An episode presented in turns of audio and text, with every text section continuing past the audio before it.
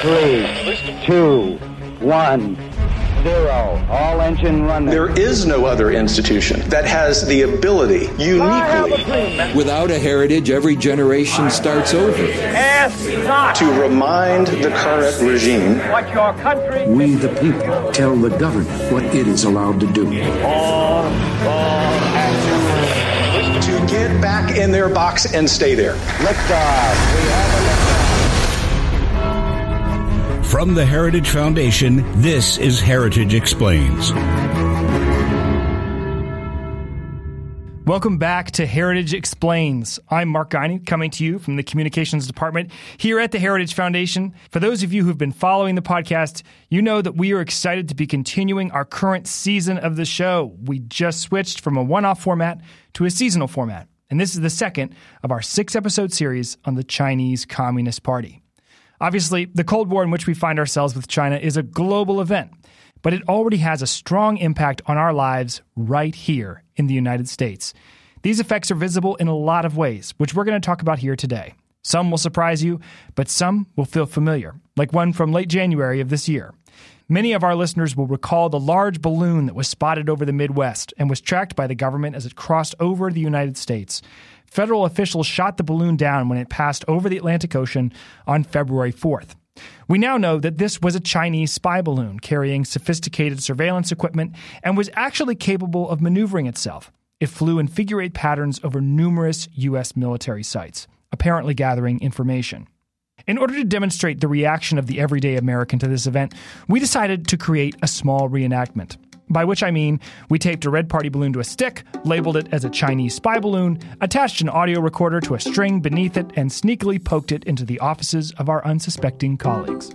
We started with our friends and events. What is this? What are you doing? Oh, I see. I'm like, what is this? The Chinese spy balloon is here at Heritage. Is he recording? What are they recording? All our conversation. Folks at the Daily Signal got a little aggressive. How mad would you get if I just punctured this balloon right now? No, I worked on this for a long time. No, no, no, no, no. At the Meese Center, someone pulled out a Nerf gun. Heritage Action had to make it political. I can't shoot it down until it's past my desk. And senior fellow Mike Gonzalez didn't take us very seriously. Why are you wasting my time on this? I have work to do. It's for Heritage Explains. Oh, sorry. This is great.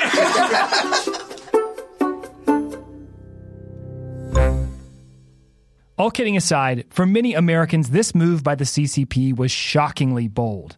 The Heritage Foundation's own Michael Cunningham related his take on this to the Daily Signal in an email. He said, We've always known that the CCP spies on us, and I don't think anyone serious bought into Beijing's claim that it was a civilian weather balloon.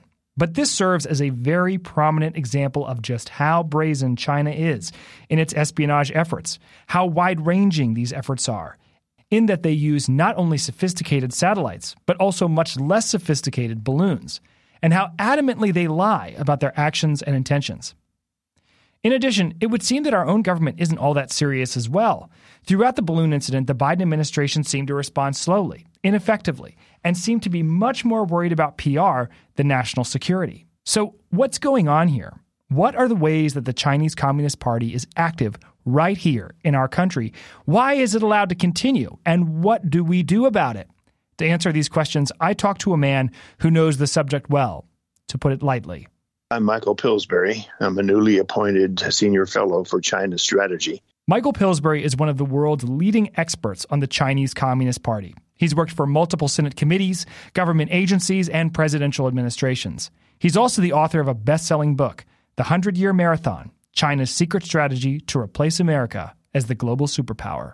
You're a little unique in that on your Wikipedia page, your name is also written in Chinese. First of all, I understand that you speak Chinese. And second, how do you say Michael Pillsbury in Chinese? Well, Pillsbury in Chinese has to be tailored to the person. Everybody who gets a name in China, it's either the sound of their name or the name can have some meaning. So in my case, I studied Chinese for more than two years without speaking any English during that time in Taiwan, and some Chinese there gave my name Bai Bong Rei, Pillsbury. It means bringing good luck to the state. So you can have sound or you can have meaning. In my case, I've been in the U.S. government off and on for 40 years. So I'm a kind of government official who worked on China. How did you decide that you wanted to study China? At the time, I was an undergraduate at Stanford. The government was saying that the war in Vietnam is to stop China. So China was already a center of attention. Later on, it changed in 71, 72 to being our friend and ally in the Cold War. And that is when all the programs began, where we would be helping China in every possible way. We built up the largest embassy in the world in Beijing. Uh, many, many people learned Chinese in order to be able to help China. This included, by the way, the so called gain of function research program that Dr. Fauci has been un- under pressure to reveal. So, in every possible way, the U.S. government began to help China just across the board. It was part of the Cold War strategy.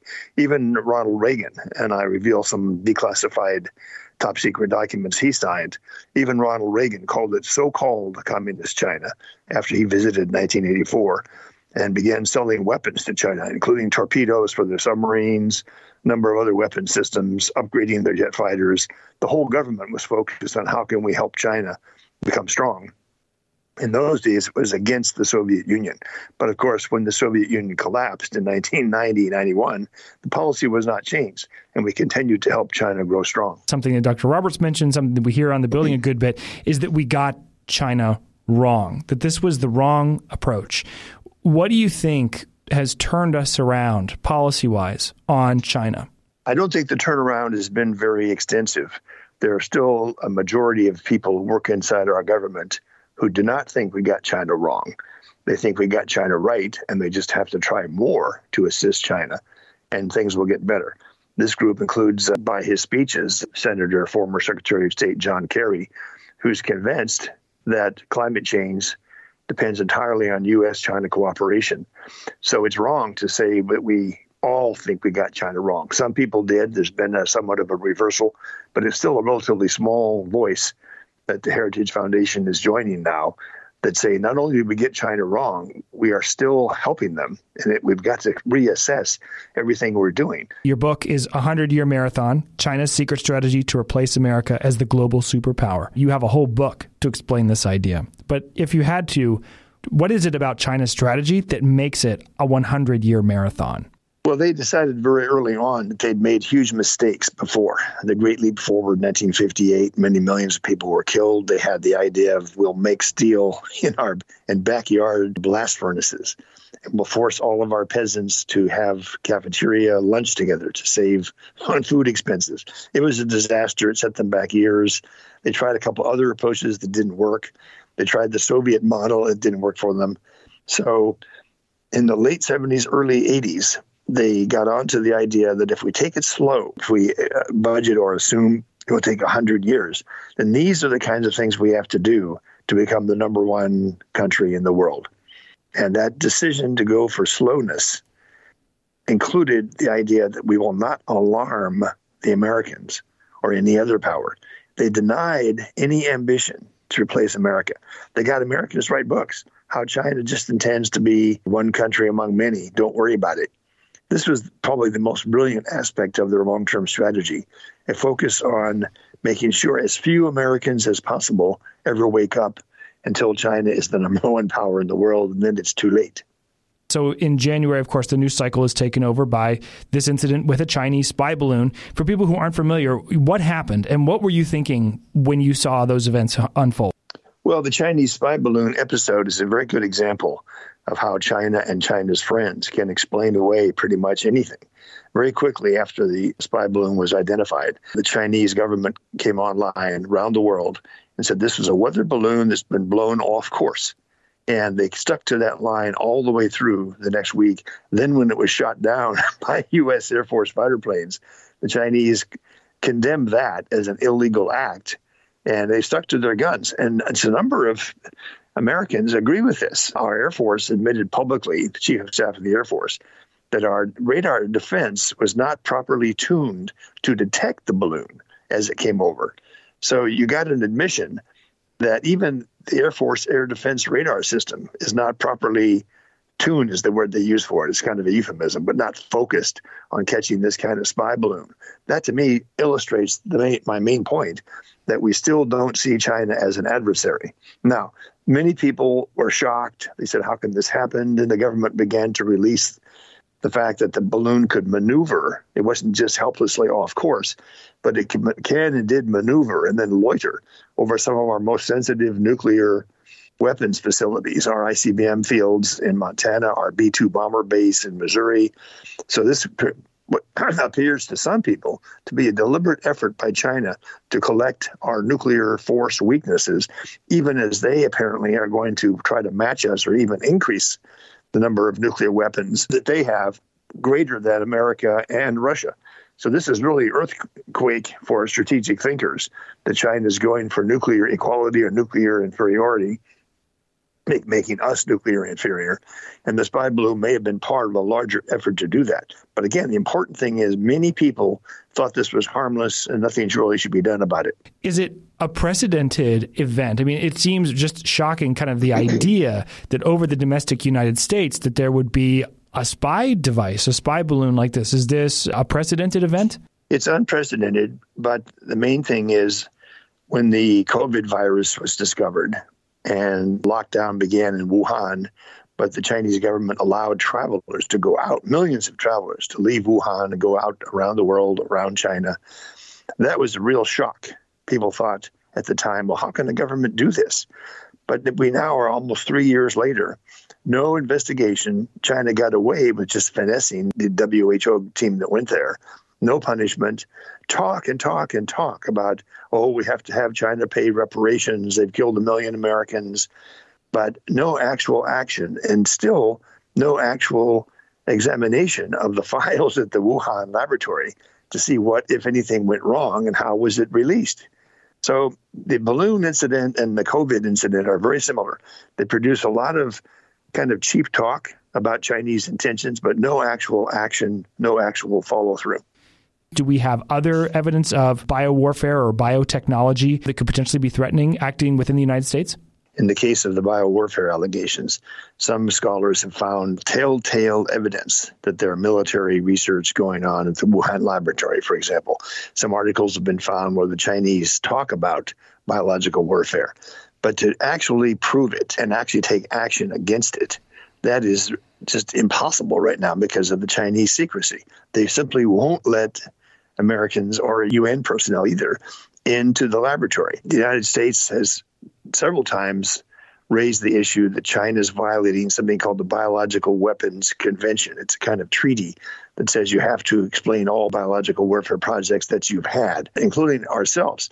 The Chinese refuse to do that, and then they counterattack. Several times they've said that the COVID virus and other biological weapons are being built by the Americans 50 miles north of Washington, D.C. at Fort Detrick, and they've demanded an investigation of Fort Detrick. So they're on the offensive, and they have Americans who are gullible enough to believe them. I'm quite pessimistic about whether we'll ever get to the bottom of the COVID virus international episode. Dr. Fauci seems to be bulletproof. So, in the last episode of Heritage Explains, we touched on a lot of things. One of the things that Dr. Roberts mentioned was the prevalence of CCP lobbyists who are working here in Washington at the federal government and then also at state governments. How big of a threat is that? It's extremely important. It's a good example of the larger problem of taking no action. I would say for at least five years now, a number of voices, articles, even books have focused on the Chinese information warfare and lobbying campaign.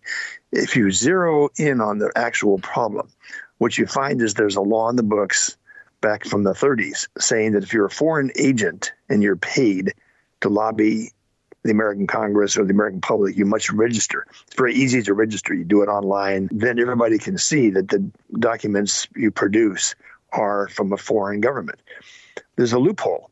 The loophole says you must have a written contract from the foreign government saying, I will lobby for China. And then you submit this written contract, and you must be paid under the contract. So, very few people do that. Instead, what happens is you get billionaires, and by the way, China has more billionaires now than America does. You get billionaires, you get large companies who lobby for China, testify openly in the Chinese interest, but they say there's no contract. We're not being paid directly to do this. Yes, we're making a profit of hundreds of millions of dollars, but we're not going to register because of the law having this loophole. Now, that loophole could be fixed easily. Jim Jordan, who chairs the House Judiciary Committee, has Senate counterpart. I was a Senate staffer. In two weeks, you could pass a law saying lobbyists must register if they are receiving profit or benefit of some kind, let's say greater than X amount of money. But that's not being done. There's no hearing scheduled. There's no legislation to do that. The FBI has talked about how this would be a good idea, but nobody follows through. So I predict very little will happen. There'll be more talk about Chinese lobbyists are getting away with murder. Isn't that terrible? And then nothing will happen. Why not? It's the reason the Heritage Foundation has produced this report of 100 recommendations. There's no master scorecard. There's nobody keeping track. Uh, if a senator or a House member comes on television and says, This is a terrible thing, I've introduced legislation today. When I was a Senate staffer, that meant you had to get co sponsors. You can get as many as half of the House, half of the Senate to be your co sponsors. Then legislation passes quickly. Most of the legislation about China in the last five years, I did a survey of this, almost all of it has fewer than five co sponsors, House or Senate. In other words, it never passes. But even worse is you get a lot of attention just for introducing a piece of legislation. It used to be called showboating, where you go on television, tell a million people, I just introduced a bill today to bring China to its knees, and I demand an investigation of what happened in the Wuhan laboratory. And the news host says, Oh, that's wonderful. You're a great hero. And then there's never a follow up story a month later how many co sponsors do you have? Did you have a hearing? Did it pass? Did the president sign it? That's all just ignored. So the member of the House or Senate these days is getting credit for this kind of showboating when there's no follow through later on.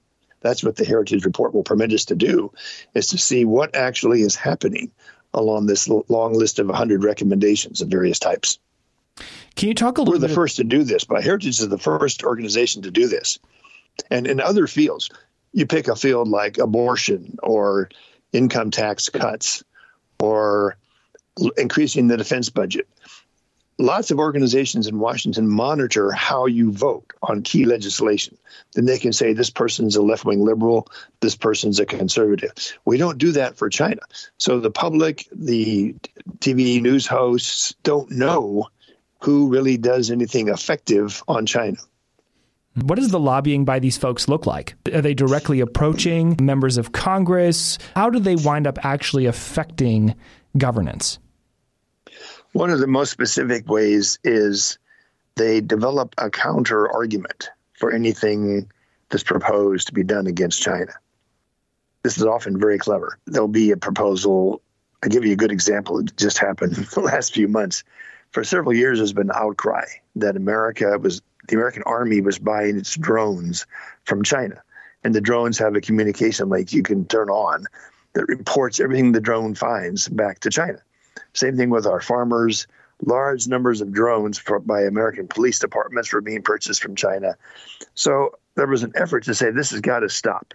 It got into the House and Senate, then into the into the conference committee on the National Defense Authorization Act, and somebody mysteriously removed it from the act without having to reveal their name. So it was seen as a problem, it was acted on, it was put in legislation. At the last minute, it was mysteriously removed. You tell me, how did the lobbyists do that? Mm. They have access to our political process legally.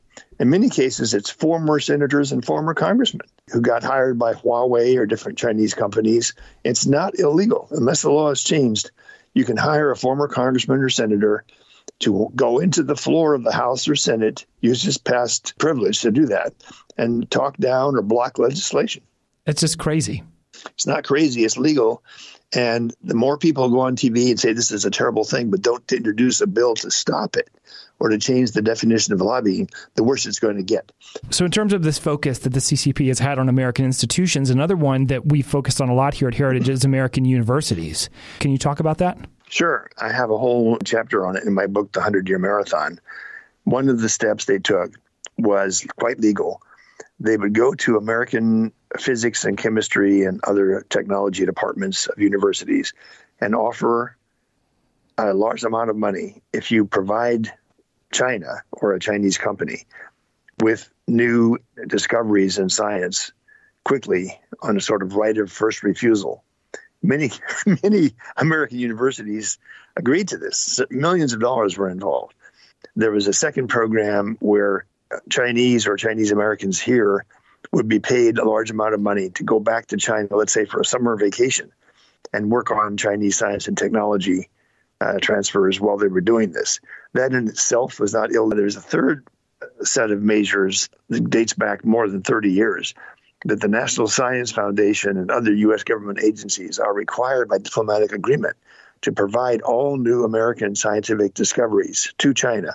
We have a so called minister counselor in our embassy in Beijing who does this. The National Science Foundation opened an office in China to transfer all these scientific discoveries quickly and see what the Chinese wanted. Sometimes they were known to complain that they read about a new scientific breakthrough in an American journal and it hadn't been provided to China fast enough. President Trump closed that office, but the the promises to share all of our science with China still continue. That's an easy fix, but no one's done it. And it's one of the areas where lobbyists work really hard to say, "Oh, you can't interfere with science. We have to keep these agreements in place." See what I mean about the problem of taking specific action? Also, there's the issue of Confucius Institutes within some of these organizations. What is a Confucius Institute? A Confucius Institute is an effort where a new ministry in China went around the world to universities and said, We will give you, let's say, $4 million a year if you start a Chinese language training program. Stanford did this, for example, my undergraduate school. And then subtle influence would begin to be exerted. Don't invite, you're inviting the Dalai Lama to give a speech. Please don't do that, or you might lose the $4 million. So they had hundreds of these so called Confucius Institutes, and they taught history and China, Chinese history and philosophy, in a way that made China look very benign. This, they specialized in Confucius, who stood for respecting your parents, always telling the truth, being benign and benevolent to all humankind. Their message was this is what China is. We're the Confucius nation, and we love Confucius. So this undermined any effort to say China is doing bad things in the South China Sea. Its nuclear weapons program is drastically increasing the COVID issue. All that would be undercut by the what you might call the benign image that the Confucius Institutes offered in exchange for money and under cover of just being a Chinese language program. Who could be against that? So when pressure was put on universities not to do this, the Chinese are very clever. They just changed the names of the institutes. They don't call it the Confucius Institute anymore. this was never really stopped, and it continues even today. So they're still in place at American major universities all over the country? Yes, in many cases, there were some institutes that were closed but even just change their name. At one point, Secretary of State Pompeo and Secretary of Education sent a letter to universities asking them nicely to consider this may not be such a good idea, but it didn't have much effect. And it's part of my overall point that we simply cannot, as a country, take effective action against China because they're so deeply embedded in our system. And frankly, they have so much money that they can portray themselves as a benign, helpful, cooperative power, and that only a few people believe in the China threat theory or they use a phrase often to have Cold War mentality. This is considered a great sin by China and China's friends to have a Cold War mentality. So I think Hudson, the uh, point was to deliberately choose this phrase, winning, winning the new Cold War, so we can advertise to friends of China there is a Cold War going on. We have to wake up and begin to participate in it, or we're going to lose our country's primacy in global affairs. There's also been a lot of conversation recently about Chinese nationals who are buying up land around U.S. military installations. Why are they doing that, and why is that allowed? Well, it's allowed because we haven't changed the laws. Some governors have talked about it. There's a there was a shock effect when the media first exposed this, and sometimes it was done. In one case, it was done by the U.S. Air Force the U.S. Air Force was getting very concerned, I think quite correctly, about these Chinese purchases of land near sensitive air bases. But it's completely legal. And there's no federal entity that even keeps track of it. So the media had to find out well, how many acres are involved? And in some cases, it's front companies or there's a partner with the Chinese. So it's another example of where you would think within two weeks, a law would be passed saying you can't, no foreign country, especially if it begins with the letter C, can buy land near sensitive American military bases. Not, there's no legislation proposed it hasn't been considered. As far as I know, there haven't even been any hearings in Congress. It's one of the hundred recommendations we make. But you'll notice the Chinese already have the drop on us. In many cases, they'll have a local mayor or local county commissioner come on TV and say, This is a good thing. We like it. It's good for business. So you see my pessimism. Unless we get more self aware of what China's up to, we're simply not going to be able to fight back. What would be the potential benefit for these purchases? What are they looking to accomplish? Uh, the main thing is wartime benefit. Most people can't even imagine a war between the U.S. and China. So they can't understand and they can't accept that some measures that China is taking, such as the balloon loitering over our nuclear missile silos, they can't imagine that the Chinese have thought ahead already to how they would have to win a war with us. So a lot of things that we see don't make sense because in and of itself, selling farmland to a foreign country doesn't seem like it's a crime. It hasn't been made a crime. So you get into the issue fairly quickly of what would a war with China look like? How could it start? Who would win it? Where might it pr- take place? And this takes you down a whole new area that many think tanks have not gone into, but the Heritage Foundation has. How to win a war with China, not a cold war, but a hot war. There's also been a lot of talk about TikTok, big data, Chinese based apps that are currently being used on American devices across the country. Can you talk about these applications and the threat that they potentially could pose? For instance, we've been talking a lot at Heritage about banning TikTok. What's going on with all this? Well, this goes back to the Trump administration, which had a number of meetings about banning TikTok roughly three years ago. It's very well described in a memoir by Peter Navarro, where he gives the various positions of President Trump's cabinet ministers. Some wanted to close TikTok, some did not. Uh, Steve Mnuchin, Treasury Secretary, came up with a proposal to have an American company buy TikTok. There are all kinds of problems with that, but it blocked any action. So we're now three years later. This illustrates my main thesis that obvious steps should be taken were not taken, first of all, by the Trump administration being divided badly over China. Several memoirs, by the way, make this point, in addition to Peter Navarro's. But secondly, China fights back, and China and its friends tell everybody, oh, this is just a harmless device. 150 million people use it. Only China threat theory kind of crazy people think this is any kind of problem. And to understand its effect on us, you have to go into the issue of is China a friend or not? And that seems to be what's stopping the TikTok legislation from passing. There's two versions of it now. One is John Thune and Mark Warner giving Commerce Department the authority to do something if it wishes about these social media companies. It's a kind of a light or softer version than the actual ban TikTok. It's beginning to look like China, this will be another Chinese success. They're going to be able to block the complete banning of TikTok. So it'll add to my list, along with COVID virus and many other things, where despite some people speaking out against China, ultimately we lose the policy fight because of the successful lobbying of the Friends of China. And frankly, the, the kind of historical weight inertia, the legacy of these 40 years of helping China. We still have not undone our addiction to China. President Trump uh, had a White House team that sent me a letter saying, "We, Dr. Pillsbury, we hope you'll serve. We intend to nominate you as ambassador to China for President Trump's second term." I would love to have done that, but it looks like the direction is not going to be changed until we get enough new officials working on China who share my concern and the Heritage Foundation's concern that China is a real adversary who wants to replace us in the world. That's still not the mainstream view. In fact, you had the intelligence community directors testify in the last two or, two or three weeks in front of the House and the Senate saying China wants to become a great power, but none of them said wants to become the great power. That's in many ways what separates people now is what are China's long term ambitions? If they're just to become a good country like America, then it, what happens is any effort to slow China down or block Chinese behavior gets frustrated and blocked by the friends of China, who I think remain in control of China policy. Obviously, at Heritage, we're very concerned about the humanitarian crisis, the state of the southern border. But people don't always realize that China has a role down there as well. Can you talk about how China exploits the crisis at our southern border?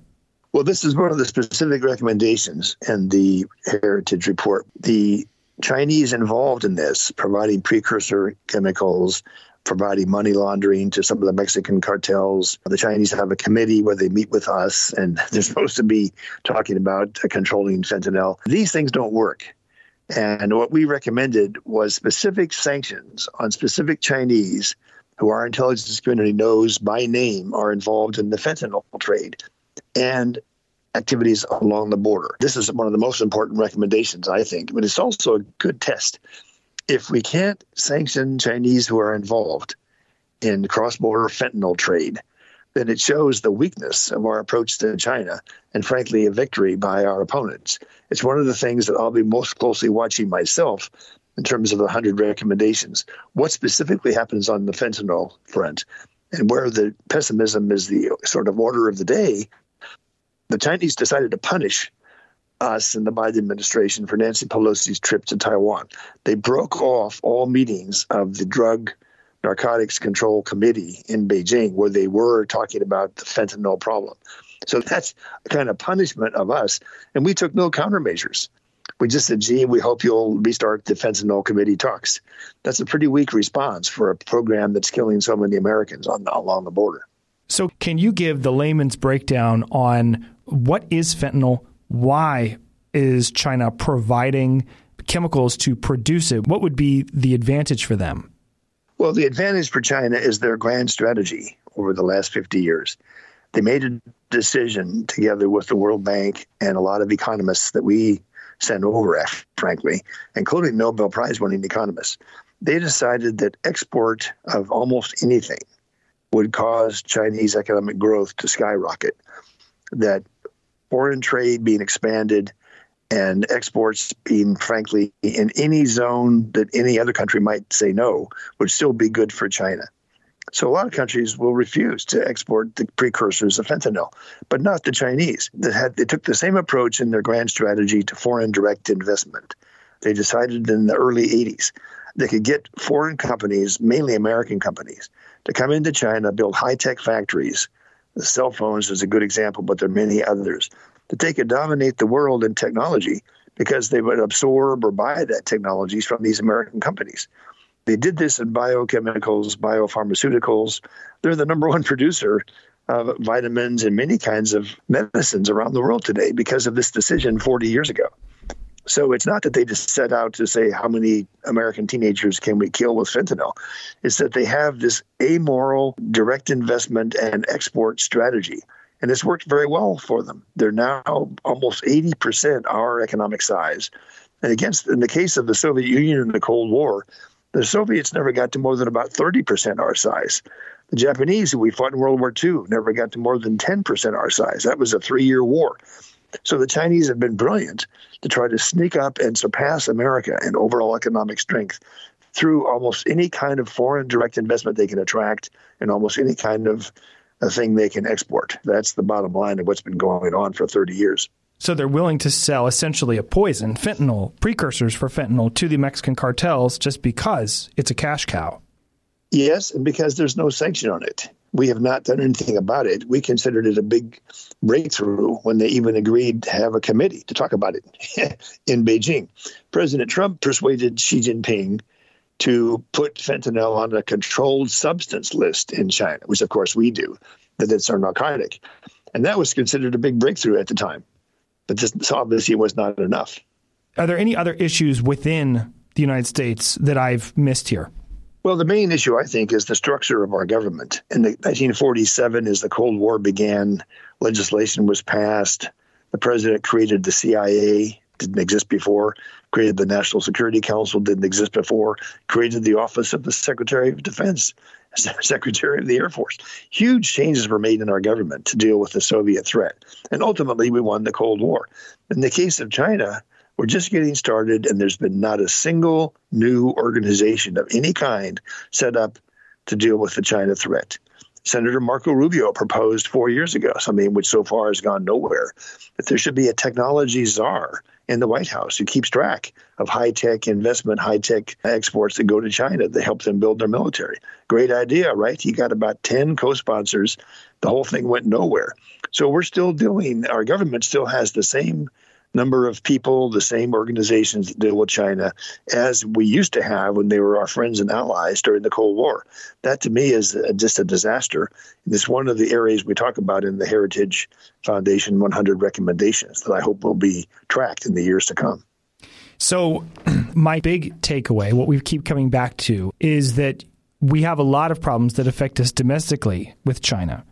And the solutions to them are legislative and not particularly complex. But we lack the political will at this point to really put them into practice. Is that a fair assessment? That's fair, but I wouldn't use the word political will. I would use the word accountability of senators and House members who are getting away with proposing ideas that look good, and then they devote, don't devote any further attention to actual implementation, finding co sponsors, getting things passed. When I was a Senate staffer, we clearly knew who were what were called the showboaters who would introduce legislation just for the effect on the media and their home state. I'm doing this, isn't that wonderful? And the other group of senators and congressmen who wanted to have a success. They wanted something to be done. One really good example was Radio Free Asia had to be created. We didn't have one. It broadcast in, we wanted it to broadcast in Tibetan, Uyghur, Mandarin, Cantonese, to tell the story of what's going wrong in China. Uh, I was one of the staffers involved. We got Joe Biden, Claiborne Pell, Teddy Kennedy, all the liberals to sign as co sponsors. But then we got Jesse Helms, Orrin Hatch, all the conservatives to sign. It passed. The administration opposed it, but we overrode. And now there's a Radio Free Asia. But that took several years of hard work, and you have to have bipartisan desire to win. So it's not just political will, I would say. It's no one's looking at what exactly has to be done and how much progress is being made and who's doing it. That's the purpose of the new Heritage Foundation winning the Cold War report. It's kind of a blueprint for how we can t- keep track of progress or, what I fear the worst, no progress and this continuing policy paralysis we have toward China. We've talked about how embedded the CCP is in our system. Are you optimistic or pessimistic about where the United States is going to wind up on this? Where I would be optimistic is if any senior Americans involved in the China relationship would confess they were wrong. I have done so. I had a number one best selling book admitting, sort of point by point, where my advice to six different presidents was wrong. The key guy to do that still won't do it. His name's Henry Kissinger. He'll be 100 years old at the end of April. He has fastly argued that, well, we have to cooperate with China and get along. Several books have come out about how he financially benefited enormously over a 40 year period from China. If Henry Kissinger would speak up on his 100th birthday and say, I got it wrong, China's on track to replace us I thought they'd be our friends forever. I was wrong. That would have an enormous impact. I put the chances of that very slim. But if he and others would go back over what I argue in 100 Year Marathon, take it seriously, these are American government documents where I show how this plan was pursued to make China the number one power. If others would stop now and say, we were wrong, we want to do what the Heritage Foundation recommends in its 100 recommendations. That would go a long way toward turning things around. I'm afraid the chances of Henry Kissinger recanting are close to zero. It's important to be pessimistic so that we we Americans can realize the depth of the problem and start trying to turn things around. It doesn't mean in the long term we shouldn't be optimistic, but we're still in the process of waking up, I think if this was the end of a standard interview here in the United States, I would say, Michael Pillsbury, thank you so much for joining us. How would you sign off on an interview in Chinese? Oh, the Chinese language has many ways to say goodbye. One of the simplest is zai jian. It means see you again. Zai is again, jian is see.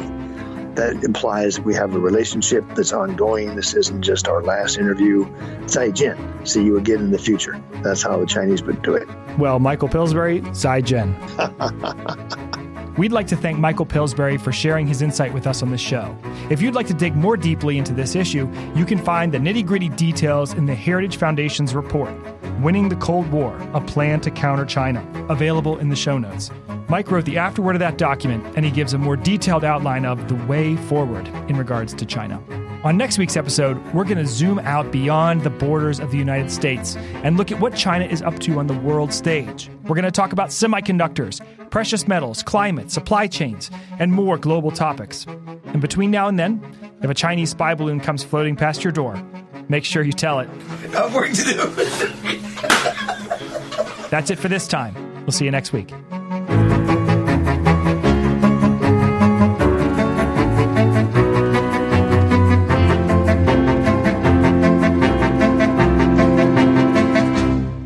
Heritage Explains is brought to you by more than half a million members of the Heritage Foundation. It's written and produced by Mark Guiney, Lauren Evans, and John Pop. Production assistance by Alexa Walker and Jeff Smith. Special thanks to Dr. Kevin Roberts.